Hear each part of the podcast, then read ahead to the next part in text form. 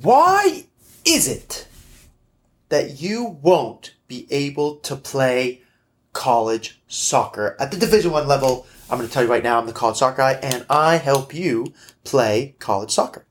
So, the first reason you probably won't be able to play college soccer is because you are not the level.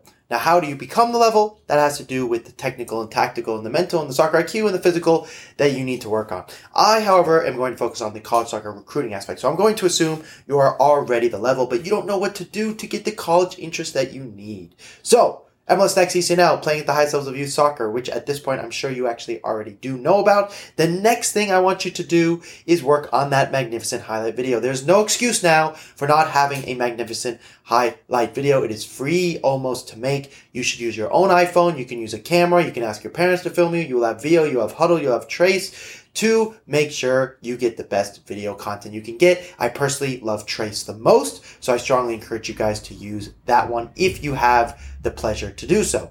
Then you must identify college ID camps to attend. How do you identify them? You must get genuine interest. How do you get genuine interest? You send them an email beforehand in what we call the mass email template. In that mass email that you plan to send to them, you're going to structure it as follows. Dear coach, say something genuine about them template, that part about you that is just the facts, nothing else. You will then have the ask, and after the ask, you will have your highlight video linked. What should be your ask? Here's what I'm going to recommend. Dear coach, are you looking for blank position for the class of blank?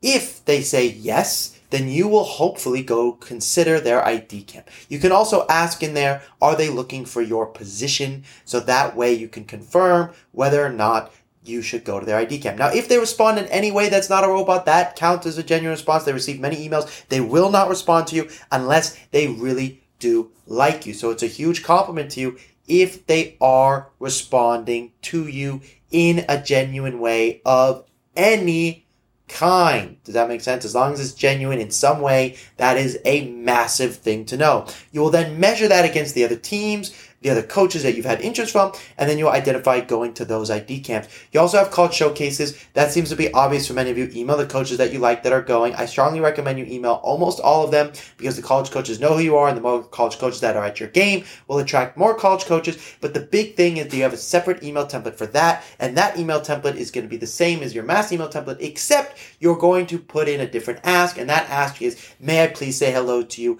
at the showcase. There are some NCAA rules technically against recruiting at showcases, depending on your age, but every coach is allowed to say hello to you. And remember, 80% of this recruiting process is about developing a relationship with the college coaches. This is why it takes years to get recruited.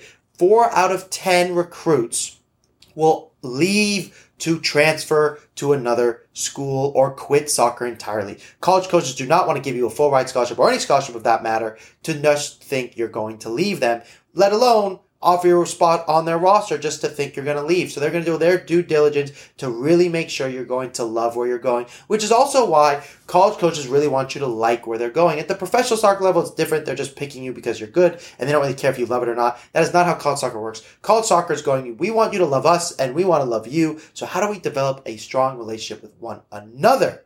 Now, finding the right coach for you is the difficult part, and that is where I like to come in and help you find the right coach for you so that way you can make sure you have the most amazing experience that my students have, that I had when I was playing college soccer. So if you want more help, give me a call. Link is in the description, links in the bio, and I will talk to you soon.